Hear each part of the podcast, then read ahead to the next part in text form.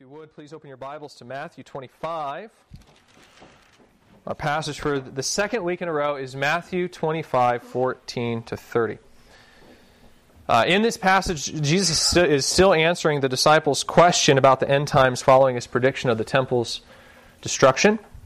Uh, once again, they want to know when the final period of tribulation will begin and what the sign of Jesus' coming will be at the end of it. Jesus has already explained that his final return in judgment will be accompanied by many signs. No one, uh, while it will be accompanied with many signs, no one knows when the final period of the tribulation will begin, not even Jesus himself.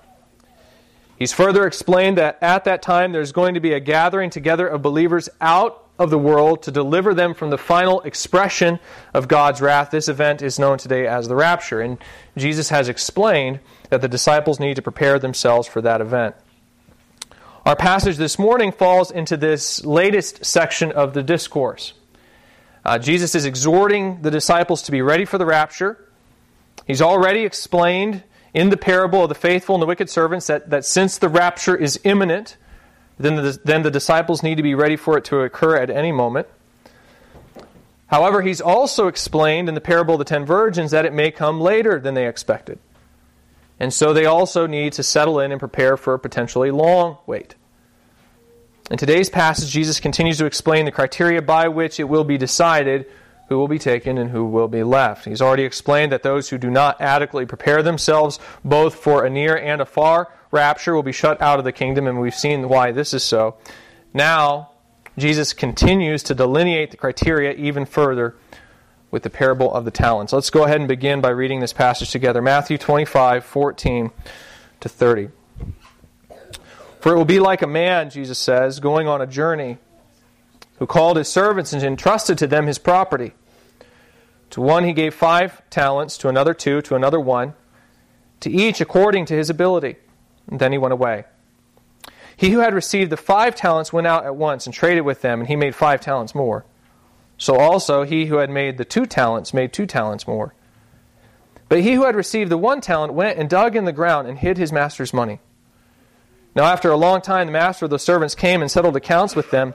And he who had received the five talents came forward, bringing five talents more, saying, Master, you delivered to me five talents. Here, I have made, I have made five talents more.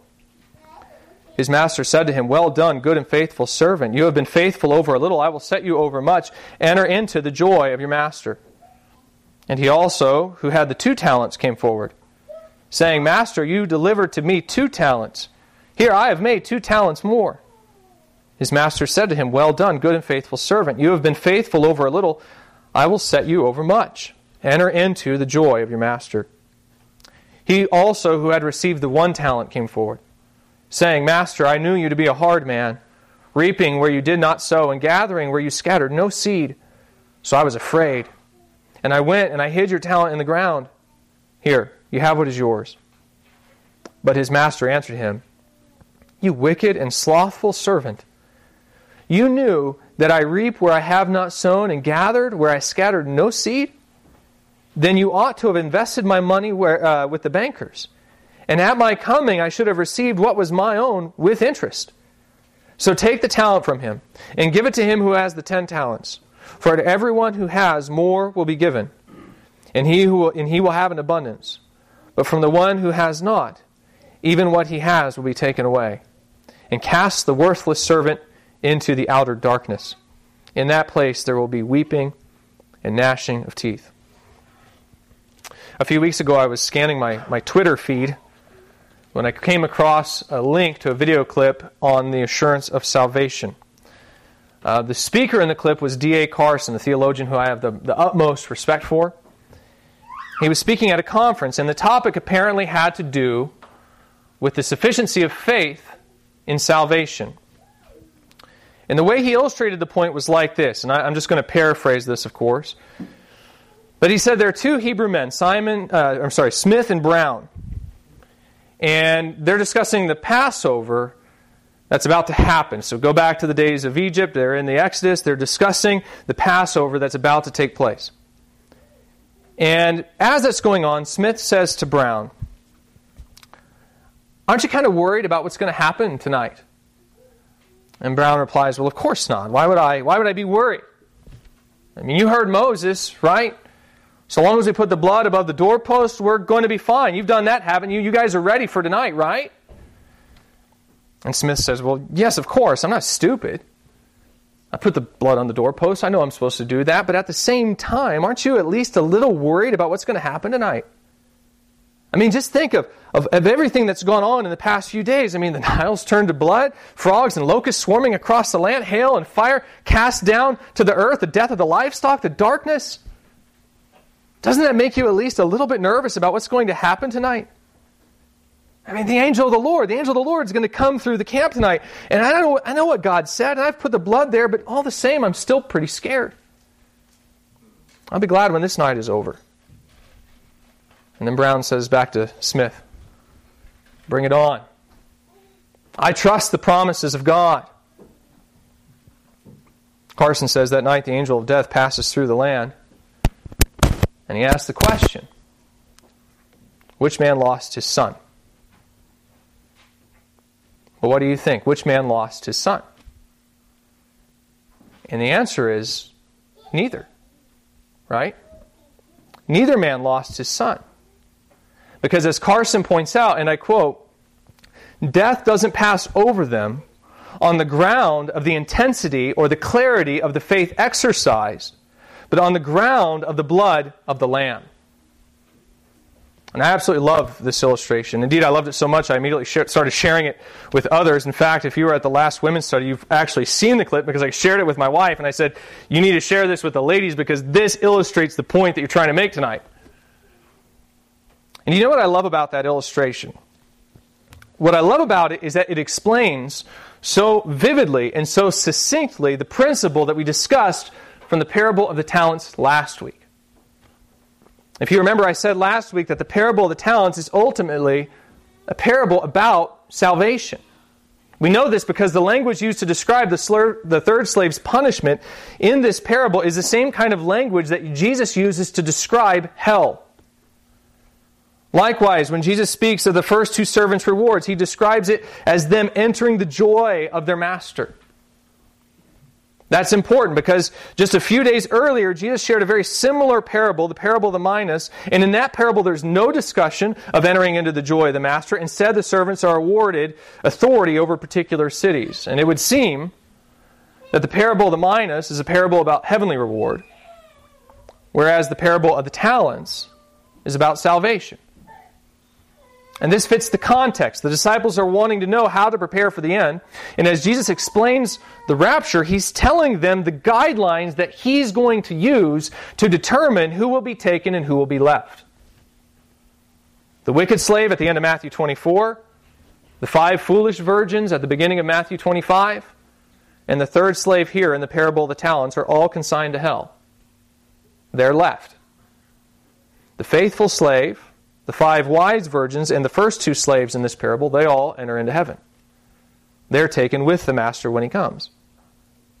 The parable of the talents, then, are a kind of study guide that allow the disciples to know how to get ready for the exam. They certainly, that certainly seems to be how Matthew is employing these parables. He's recording them so that his readers can know how to ready themselves for the imminent coming of Jesus. Well, last week I said that there are three guidelines in this parable that Jesus uses to instruct his disciples about how to prepare for the rapture. And in the first guideline, I said that what this parable tells us is that admission will be determined by faithfulness, not results. By faithfulness, not results. Again, this parable is about the criteria that will, will, be used to enter the kingdom. And one of the great comforts that we discover in this parable is that the first slave and the second slave, though they each produce different results, are both told, Well done, good and faithful servant, enter into the joy of your master. No distinction is made between the two slaves. Though one produced more than the other, they both get to enter into the joy of their master. The reason for this, I explained, is because while there are rewards that will be distributed in heaven based on what a disciple does here on earth, as it relates to entrance into the kingdom, that is based on the, the righteousness of Christ alone. No one can enter by their own merit because God demands absolute perfection. He demands a score of 100% on every assignment, every quiz, every test. The student must get everything right to pass his class. And no one has done that save for Jesus Christ. Everyone else are all sinners. They all fall short of the glory of God. So the only way anyone can enter into the kingdom is on the merit of Christ's perfect score applied to them, which we know occurs by faith. So when the five talent slave believes and the two talent slave believes, it doesn't matter what they produced. They each have a perfect score in God's eyes because they both enter based on the same merit found in Christ. That's the same point that Carson is making in his illustration from the Passover. Once again, the reason why neither Brown's nor Smith's son dies is because death doesn't pass over them on the ground of the intensity or the clarity of the faith exercised, but on the ground of the blood of the Lamb. That's the same idea that we discussed last week. I said a lot of times when it comes to salvation, we ask ourselves, Have I done enough? And I said it's never about enough when it comes to salvation because it's not the size of our faith that matters, but the object. Again, the two talent slave and the five talent slave hear the same thing from their master. They both get to enter into the kingdom regardless of what they produced, just as both Brown's and Smith's sons were passed over, despite the fact that Brown's faith was more resolute than Smith's. The reason is because when it comes to salvation, it's the sacrifice that serves as the grounds or basis of salvation, not the faith. Now, all that being said, here's the question I found myself asking after I watched Carson's illustration. I asked myself, what if Brown hadn't applied? What if he had not applied the blood to the doorpost? Remember, Brown is the one who has a resolute faith in the promises of God. He's the one that says, Bring it on. What if he said, I know God can deliver us from the angel of the Lord, but then he didn't apply the blood to the doorpost? Would his son be spared then? And the reason why I asked myself this question was because the individual who shared this clip did so as a response to those who say, You must examine yourself and see if you're in the faith. And in that exhortation from Carson, his desire was to push the listener to, to uh, or, or um, to, to, say that maybe this, uh, maybe we're pushing too much emphasis in our works. This individual was responding to those who would say, you know, examine the fruit of your life as a measure of your faith. They're responding to them by saying, you never look to the fruit of your own life because the basis of your salvation is the blood of Christ. But here's the thing if Brown had not applied to the, the, the, blood to the doorpost, would his son still be spared? Absolutely not, right? God demanded that blood be put on the doorpost. And if Brown didn't do that, it doesn't matter how sufficient the sacrifice is, it doesn't apply to him. And why not? It's because he didn't respond to God's command. Now, does that mean that Brown in some way earned his son's salvation by putting the blood on the doorpost? Is there, there merit in that action? Of course not. There's nothing about Brown's obedience that makes him worthy to be passed over. The merit is in the blood, not in Brown's obedience. Salvation is by grace. But if Brown does not apply the blood, then it doesn't matter what he thinks or feels or says. His son is not passed over. Yes, salvation is by grace, but it's by grace through faith. And that's what Brown practices when he not only says God will deliver, but then actually follows the steps that God designed for that deliverance. Salvation is by grace through faith. But not every profession of faith is necessarily an expression of saving faith. This is what James is getting at in James 2:24 when he says that a person is justified by works and not by faith alone. He's not saying that a person's obedience merits righteousness, but that obedience is the necessary result to faith. And to such a degree, he's saying that if a person has not obedience, then you can also say that they have not faith. He even illustrates this with Abraham's willingness to offer up uh, Isaac on the altar. It wasn't as if Abraham was saved then when he offered up Isaac on the altar in Genesis 22, because in Genesis 15 it says that Abraham believed in God and it was credited to him as righteousness. So Abraham was saved in Genesis 15, but what we see in Genesis 22 is that in the words of James, when Abraham did this, faith was active along with his works, and faith was completed by his works. That's all that James is trying to say. He's not saying that we're saved by the merit of our works, but that the presence of our works indicate the, the true existence of our faith. As he says in James 2:26, for as the body apart from the spirit is dead, so also faith apart from works is dead. You see the individual who posted this clip misses the point. When someone says to you, examine yourself and see if you're in the faith, they're not asking you to question the sufficiency of Christ's merit. They're asking you to question the reality of your faith, the existence or the presence of your faith. Yes, the basis of salvation is the blood of Christ alone and not the works we produce by any means.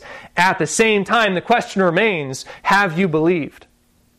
There's, there's nothing about asking yourself that question that impugns the sufficiency of Christ's sacrifice. Listen, I know that God is faithful and true. The problem that I have is that I'm not.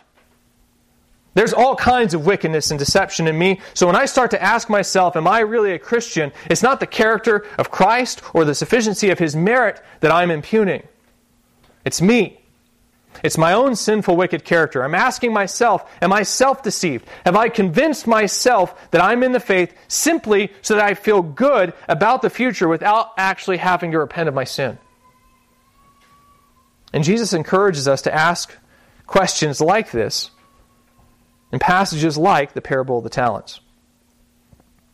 Now, of course, I know what this individual is concerned about. You start looking to yourself for some type of assurance, and what's the problem you run into? Now, you're a sinner, right? You're a sinner. And so the concern is that if we start asking ourselves, do I believe, and then try to answer that question based on our obedience, what's likely to happen? We're going to see all the sin in our life. And then we're going to come to the conclusion I can't possibly be saved because I have so much sin.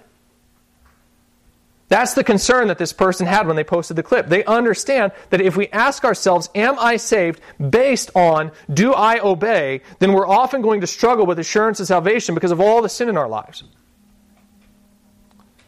But here's the thing Jesus, he answers that issue for us with the first two slaves. With the first two slaves, he shows us that when we try to measure our faith by the level of our obedience, we're going about it the wrong way. Yes, we're still sinners, and so it doesn't work to ask ourselves, Am I a Christian? based on the level of our obedience, based on whether or not we have obeyed enough. Enough isn't the issue. The two talent slave and the five talent slave both entered the kingdom. Mr. Brown and Mr. Smith both have their sons spared at the Passover because death doesn't pass over based on the intensity of the clarity or the, or the clarity of the faith exercised, but on the ground of the blood of the Lamb. So when it comes to determining the presence of faith, it's not about whether we have obeyed enough. Jesus, make him, Jesus himself makes this clear in this parable.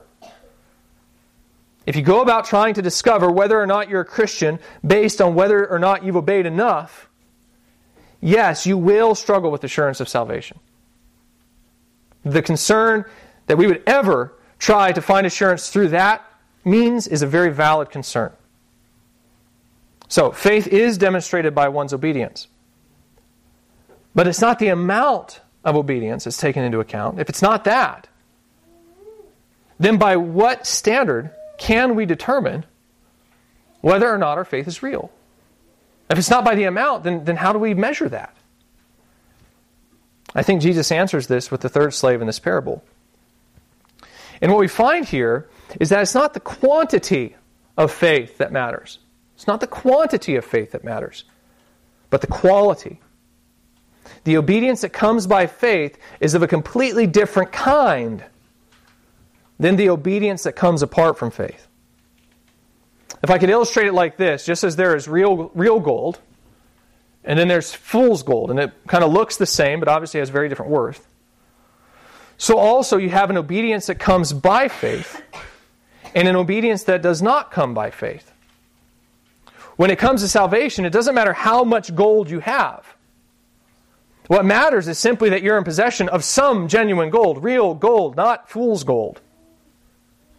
As long as you have that real gold, that actual living faith in any amount, it's sufficient for entrance into the kingdom of heaven. And likewise, no matter how much fool's gold a person may possess, no matter how much obedience they produce apart from faith, it's all still worthless in God's eyes.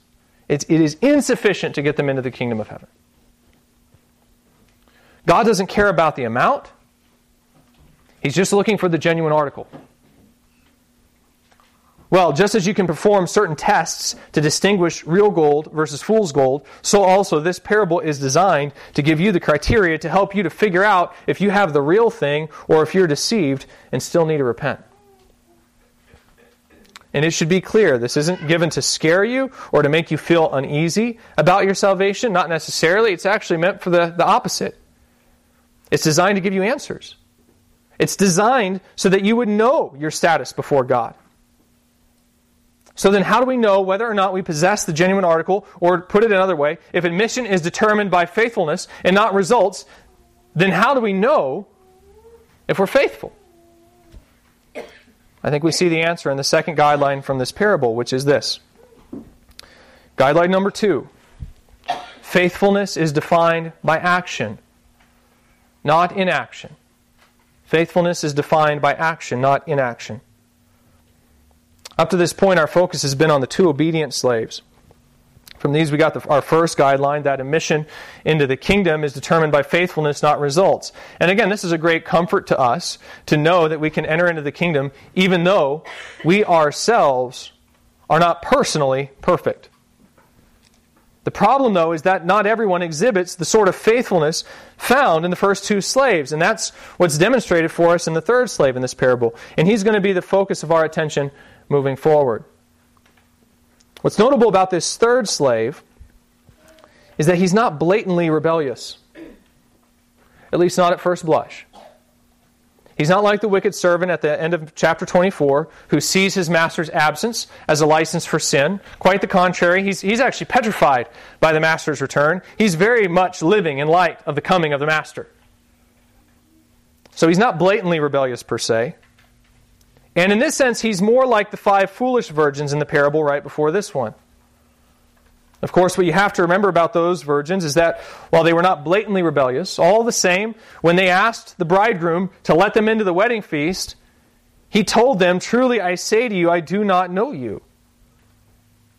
We have to face the fact that Jesus says that this is how it will be with some people on Judgment Day. The problem won't be that they just willfully shook their fist at God in defiance. Some may even want to enter the kingdom, and yet God will still find something lacking in them which leads him to reject them. These are those individuals who Jesus describes in Matthew 7 by saying that they will actually cry out to him on the day of judgment, saying, Lord, Lord, didn't we do all these wonderful things in your name? And yet Jesus says that he will say back to them, I never knew you. Depart from me, you workers of lawlessness. It is possible to be thus deceived, to want entry into the kingdom of heaven and yet still be denied. So then, how do we know if we believed? How do we know if we're ready? That's what the third slave illustrates for us. He's included in this parable because there are some who don't believe, some who are not ready for the return of Jesus because they don't believe the righteousness of Christ does not apply to them and this, this slave is included in this parable to distinguish those individuals from the first two slaves. So, what does faith look like? What does it mean to be faithful? Well, here's what we discover from the third slave faithfulness is defined by action, not by inaction. You see, there's this common perception out there today, and it's as present today as it was in Jesus' day that the way that one demonstrates faithfulness is by what they don't do. In Jesus' day, this was exemplified with the Sabbath regulations. That's how the scribes and the Pharisees responded to God's judgment of Israel's disobedience in the Old Testament. God judged them for their failure to keep Sabbath, and so the way they responded was by heaping additional restrictions onto the Sabbath to the degree that they would accuse Jesus and his disciples of uh, breaking the Sabbath simply for eating grains of wheat on the Sabbath. So they would regard it as unlawful for Jesus to even heal someone on the Sabbath. You'll recall how Jesus rebuked the religious leaders for this approach to Sabbath he reminded them that it was not unlawful to serve God on the Sabbath, which is what his disciples were doing. To serve God on the Sabbath was to fulfill the law. He likewise reminded them that God desired compassion and not sacrifice, and that therefore it is lawful to do good on the Sabbath. In other words, he reframed the discussion of the law not by what God restricted, but by what God commanded. They were not to define Sabbath merely by what was prohibited, but by what, was, what it was meant to encourage and promote. Sabbath, in its original design, was a day of rest and worship. Yes, Israel had ignored that purpose by refusing to keep the Sabbath in the Old Testament. However, the Pharisees hadn't fixed the problem either simply by slapping some rules on top of it. If the purpose of the Sabbath is to rest and worship, then you don't have to actively work in order to violate the Sabbath. All you have to do is neither rest nor worship. And that's exactly what came out of the Pharisees' Sabbath laws. Their interpretation so added to the Word of God on Sabbath that Sabbath became a burden to the people rather than a blessing. We look back on these added Sabbath regulations with disbelief, of course. We wonder how the Pharisees could be so blind in their approach to righteousness. But the fact is, many Christians do the exact same thing today. No, they may not add regulatory minutiae on top of God's law, but they do take God's law, and from it they determine that righteousness is defined by what God prohibits. In other words, they define it negatively by what they don't do. Think about it. If I were to ask you right now, what makes you a Christian? What makes you a Christian? What would you say? I imagine, I imagine you'd start by pointing to your faith in the finished work of Jesus Christ, which is where you should start. This is what defines a Christian. But that's not what I mean. What I mean is, what distinguishes you from the unbeliever? How am I supposed to know that you're a Christian? Or for that matter, how do you know? What makes you think that you're not one of the people who are going to be pounding on the door to get in, only to hear the Master tell them, Truly I say to you, I do not know you? What visible manifestation of your faith demonstrates that you've placed your faith in the right object? Would your list go something like this? Well, I don't cheat on my wife. And I'm not verbally or physically abusive. I don't cheat on my taxes. I don't steal from my employer. I obeyed the speed limit and other laws, even when no one is watching. I respect authority. I always do what I'm told. I don't lie, at least not most of the time, at least apart from the, maybe the occasional white lie. I don't do drugs. I don't get drunk. And in general, I'm not rude. I try to be nice to people. If that's your list, or if your list is something like that, then I hate to break it to you, but that's not good enough. You've got to do better than that. None of that necessarily means that you're a Christian. And why not? Well, it's because faithfulness isn't defined by inaction. It isn't defined by what you don't do. It's defined by action. It's defined by what you do positively. This is made evident with the third slave in this parable. Uh, Jesus doesn't explicitly state, you know, what the, the talent in this parable represents. We're left to kind of figure that out on our own. What we do know is that it is, in some way, able to multiply. It's able to produce results. You see that concept within the context of Matthew, and probably the most natural reaction is to assume that this is a reference to evangelistic outreach. You know, from Matthew 16, that, that, that Jesus trained up the disciples for the express purpose of serving as the foundation of his church. In other words, he selected, called, and trained these men in particular because they were going to be the seed that would bear much evangelistic fruit.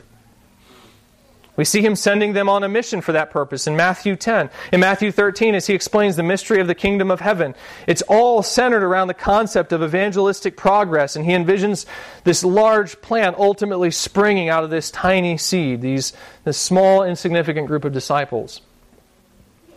Of course, you jump to the very end of Matthew, and it concludes with Jesus flatly telling the disciples, "All authority has been granted to me on earth. On, on, uh, all authority, all authority in heaven and on earth has been given to me. Go therefore and make disciples of all nations, baptizing them in the name of the Father and of the Son and of the Holy Spirit, teaching them to observe all that I commanded you." That's more or less the final punchline of Matthew. That's the parting shot. We're to leave the book understanding that the resurrection means that we should go about making disciples. So, this is probably the most natural reading of the meaning of the talents. In this case, the parable would indicate that if one is not engaged in the evangelistic task, then they're not a true disciple. The only problem with this interpretation is the third slave's reaction to the master over this talent. Look at verses 24 and 25. In verse 24, he tells the master, Master, I knew you to be a hard man, reaping where you did not sow and gathering where you scattered no seed. So far, so good, right? If we're thinking about this from an evangelistic perspective, that fits the idea that Jesus is transferring this responsibility to make disciples to the disciples in his absence. The problem comes in verse 25 when the slave continues So I was afraid, and I went and hid your talent in the ground. Here you have what is yours. Clearly, the issue here is that the slave didn't earn interest with the talent. The problem that I have is that I just have a hard time envisioning someone who won't evangelize because they fear God. I mean, sure, there's lots of people who don't evangelize out of fear, but it's pretty much always a fear of man that leads to paralysis. There are very, very few people who would not evangelize out of a fear of God. Now, don't get me wrong, there is a kind of paralysis by analysis that can come when a disciple is so concerned with making a mistake in the way they share Christ that they end up doing nothing. But not only is that incredibly rare, but even then, I don't think anyone, I don't think anyone would assume that they're doing the right thing then by not evangelizing. And that's what we have here. This slave believes that by hiding the talent, he's actually doing the right thing. They're so afraid, he's so afraid of his master that he assumes that the best course of action is to do nothing. I just can't imagine anyone thinking that this is the case with evangelism. Even the most cautious of disciples would recognize that God wants us to tell people about Jesus, that it's a good thing to tell people about Jesus and not a bad thing. Not so with the slave in this, ta- in this parable. Whatever the talent is, they reason that the best course of action, the right thing to do with the talent, is nothing. They just hold on to it. And there are some other problems with an evangelistic reading to the, to the talent, too. It seems odd, for instance, to conclude that it's evangelistic responsibility when it's distributed to slaves, to the, to the three slaves in different amounts. It also seems odd to consider that an unbeliever is going to be judged by their failure to evangelize, as if that's something that God's going to hold them accountable for, even apart from any sort of belief in the gospel in the first place. I also have a hard time trying to understand how the slave thinks they'll lose the talent, if that's a reference to the gospel. Um, I'm not saying that there's not some sense in which you could say that we can obscure the gospel by proclaiming it wrongly. It just seems like a stretch to apply that here and say that it results in a loss of the talent. I mean, you know, if you proclaim the gospel wrongly in one situation, that doesn't mean that you can't share the gospel anymore, right? In that sense, the talent can't really be lost. And then on top of that, how would a disciple return the talent to the master if it's a, re- if it's a reference to evangelistic responsibility or even gifting? And then how is the third slave's talent transferred to the first slave at the end of the parable? That just doesn't make any sense. So there are a few objections with that sort of interpretation to the passage, but, but most of them can be answered in one way or another. The one objection that I, I just really can't answer is why a disciple would ever actually think that as it relates to the gospel, God wants us to do nothing with it. That that's the course he actually prefers us to take. And that's what we have in this parable with the third slave. He thinks he's done the right thing. He's discharged his stewardship by keeping his talent. The severity of the master drove him to conclude that that's what the master wanted him to do, to hold ground and keep what was his safe until his return. I don't think that reaction fits a solely evangelistic stewardship. I do, however, think it fits this general approach to righteousness that I referred to just a moment ago. There are people who, out of fear of the severity of God, go on the defensive when it comes to righteousness. The Pharisees, of course, are one example of that. They took God's rebuke over the Sabbath, and rather than taking that to mean that God wanted them to finally pay attention to that day and do something positive with it, instead, they took it to mean that they needed to add more regulations to the day. And they even did that to the degree that they did not think it was even right to do good on the Sabbath. Likewise, you have many people today who, out of fear of God, are driven to a kind of holy paralysis, meaning they assume that God is pleased by what they don't do rather than by what they do. They define righteous negatively rather than positively. And if we're staying within the context of Matthew, you'll note that this is something that Jesus also addressed earlier in this gospel. In the Sermon on the Mount, Jesus attacks the Pharisees' position on righteousness, who again defined righteousness as a bare minimum standard that a person must keep. Jesus flips that whole thing on its head by saying, You have heard that it was said, but I say to you. And then he raises the bar by driving to the motives of the heart. What we discover is that according to Jesus, righteousness isn't defined so much by what we do as much as who we are. What's required of us is an inner transformation of the soul where impure motives are put off entirely and replaced with holy desires. He says not only should we not murder, not only should we not even get angry, he says we should seek peace with those who have something against us. We're not the offended party, uh, the offended party in that scenario either. They are. It, it's the other person who's offended. Righteousness means taking the first step in that situation and seeking reconciliation, even when we're not the one who's been wronged. Not only should we not swear falsely, try to manipulate people with our promises, we should simply say yes or no. We speak the simple truth. Not only should we not retaliate when wronged, we should actually return evil with good. Not only should we love our neighbors, he says, we should love our enemies too. Again, Jesus takes the common understanding of the law and then he reverses the polarity. The Pharisees defined righteousness by what a person doesn't do. Jesus says, You've got this completely backwards. Love your neighbor and hate your enemy? Are you kidding me?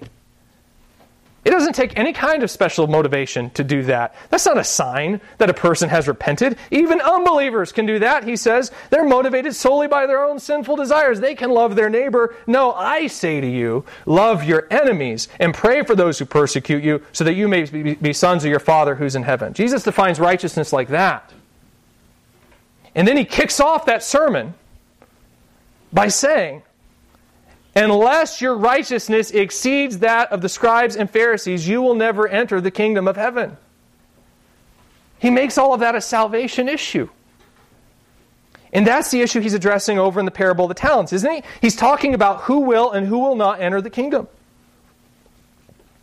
You see, I don't think we're supposed to read the parable of the talents and assign any one particular symbolic meaning to the talents in the parable. Jesus is just using this story to illustrate the point at the end. Uh, the point at the end being that the one who has, to the one who has, more will be given, and he will have an abundance, and to the one who does not have, even what he has will be taken away. Jesus used this principle back in Matthew 13 in relation to the parables of the kingdom. There it served to explain why he spoke in parables. The idea was that those who had ears to hear would, would have the meaning of the parables disclosed to them, while those who rejected his message would not get any further data about the kingdom. They ref- refused to respond to the more basic information, therefore, Jesus refused to share anything more with them. Instead, he would speak in riddles practically to confuse them.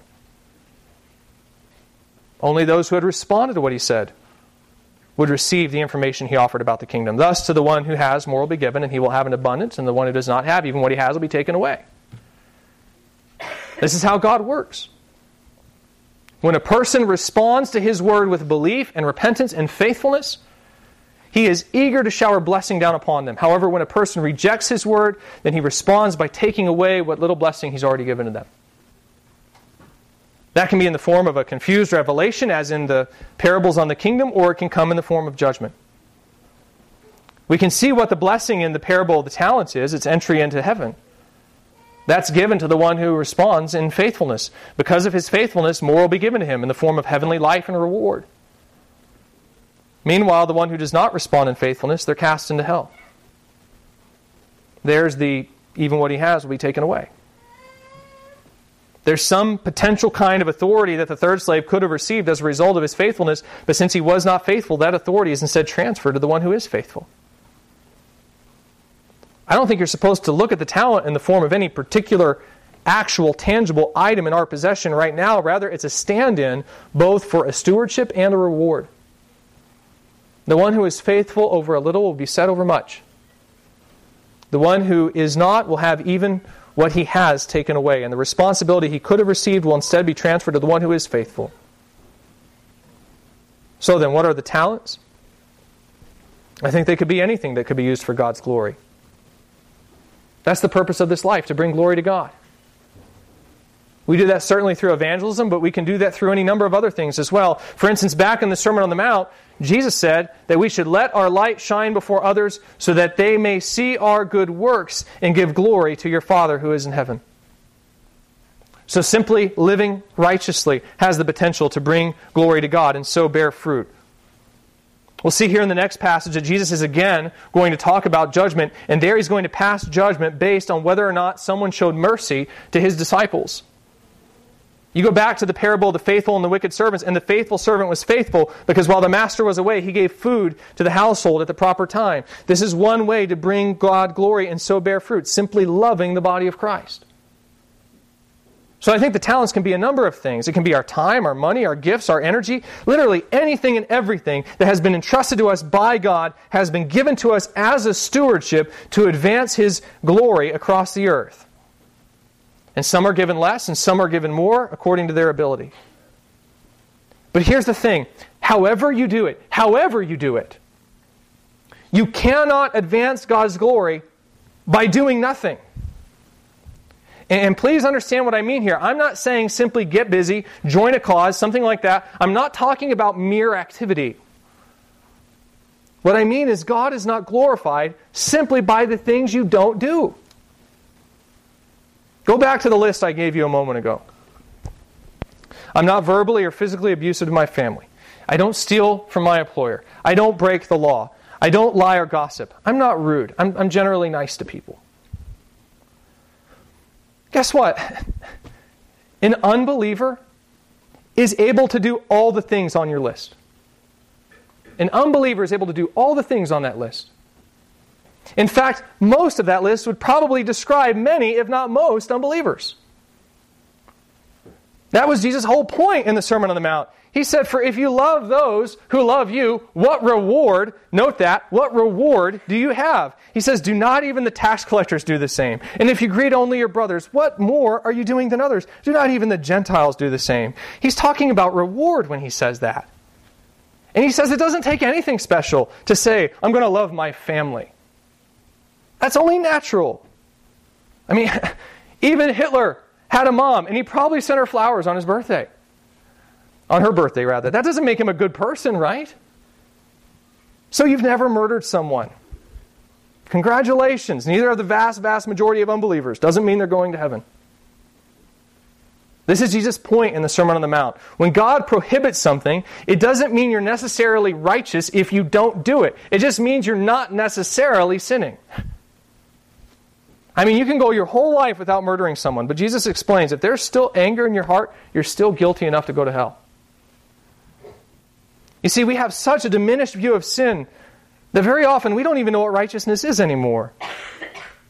How did, how did Jesus define righteousness? He defined it not by a prohibition, but by a command.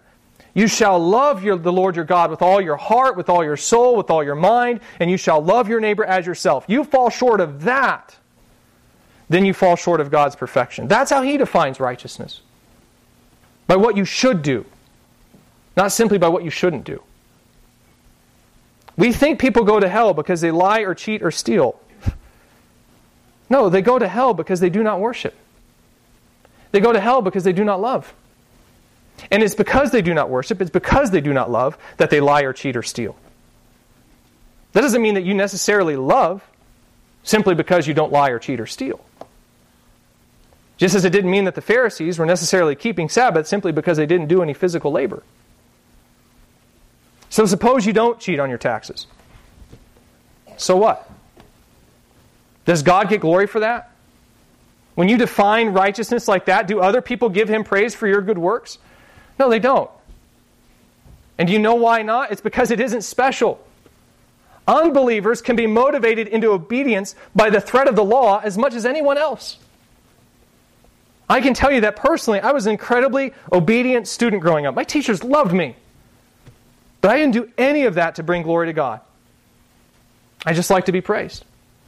I hated getting in trouble. That's all. Can you see what I'm saying here? No one is going to look at your life and go, gee, what's the deal with him? Something's different about that guy just because you don't do evil. That's expected. That's the bare minimum.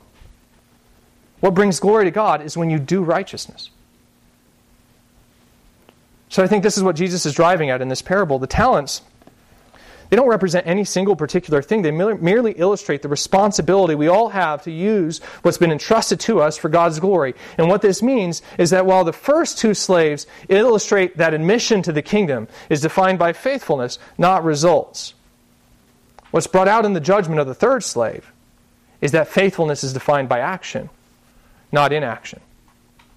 He believes in his mind, this third slave, he believes in his mind that he's doing the right thing by safeguarding his talent. He believes that the best course of action is to do nothing. When the master returns, however, he receives a rude awakening. Far from being pleased by his inaction, the master is actually angered by it. He doesn't praise the third slave for his shrewdness. He condemns him for his laziness. Now, we're going to dig a little deeper uh, when we get into the third guideline in this parable. And that's where we will see the connection between our faith and the kind of obedience that I've been describing today. Again, when Jesus discusses the criteria that will be used to determine who will be taken and who will be left, he does point to a disciple's works. However, that's not to say that salvation is by works. He's merely noting that faith produces works, and as I think we've seen, it produces a particular type of work. That's what we've seen sketched out over the past two weeks. It's not the quantity of our works that Jesus indicates he's going to look at, but the quality. Faith, in whatever amount, in whatever amount it exists, produce, it produces a particular type of obedience. It's an obedience defined not by inaction, but by action. When we get to the third guideline, we'll see why this is. We're going to look at this third slave again, and from him we'll learn why genuine faith is able to produce a positive expression of obedience that the counterfeit is not able to muster. I don't want you to miss this point. Jesus will look for faith at his return. That will be what gains a person access to the kingdom. It'll be by faith alone. All Jesus is noting here is that there, is a, that there are particular external indicators of true faith that can help us to discern whether or not we have exerted that faith yet. The question that you need to ask yourself based off of what we've heard today is Have I believed? This passage, this passage was written so that you can examine yourself. It was written so that you can reflect and know whether or not you are ready for the return of Christ. So are you? Are you ready? Do you believe? What we've seen today is that the way you'll discover the answer to that question is not by the things you don't do, but by the things you do. Faithfulness is not proven simply by the fact that you don't steal from your employer, but by whether or not you take what you earn and graciously, generously share it with others. It's proven not by the fact that you're not a cruel spouse, but by whether or not you love your spouse. Even when they're unlovable, it's proven by whether or not you care about them enough to actually take an active interest in their spiritual well being, not just when they make you upset. Faithfulness is proven not by whether or not you have right doctrine, but by whether or not you graciously and patiently pursue those who don't. Or by whether you exercise your doctrine by reaching out to those who don't believe. Step back and ask yourself what things do I do in my life simply because of my love for the Master? Not what things do I refrain from out of fear of Him? Is there anything at all that you can, that you can look at and say, yes, I love others in this way because of Jesus? If so, that would be a sign of genuine faith. Again, the point here is not about amount, it's not about perfection. The point is that there should be at least some fruit in your life of sincere worship, sincere love, where you're moved to glorify your master with the things you've been given, not just huddle in a corner and wait until he returns. I don't think that should be incredibly hard to discern. I know that when I came to faith, it was obvious. I, I, could look back on my life and I could see that when I asked myself why I thought I was a Christian, it was defined by a lot of things, all of which I didn't do. And there was absolutely nothing in my life that came as an expression of worship. All the things I did in quote obedience, I did so long as they were convenient. There was no understanding that my life was a stewardship entrusted to me for the service of my master. So I don't think this is impossible to discern. So long as you understand that the standard is not the quantity of obedience, but the quality, you should be able to see if the faith you claim is genuine or not. And on that note, I would just point out that no matter who you are, no matter who you are, you do fall short of what God desires from you. None of us, none of us love and worship to the degree that God demands. And with that in mind, if you can ask yourself this question, and you can determine that yes, my faith is real, and I would imagine that most of you here in this room, your faith is real. Even then, at the very least, use what we're talking about here today to evaluate those aspects of your walk that need improvement. Take stock of your time, your energy, your relationships, your gifts, your resources, and ask yourself Am I only seeking to do the bare minimum with what God has given me?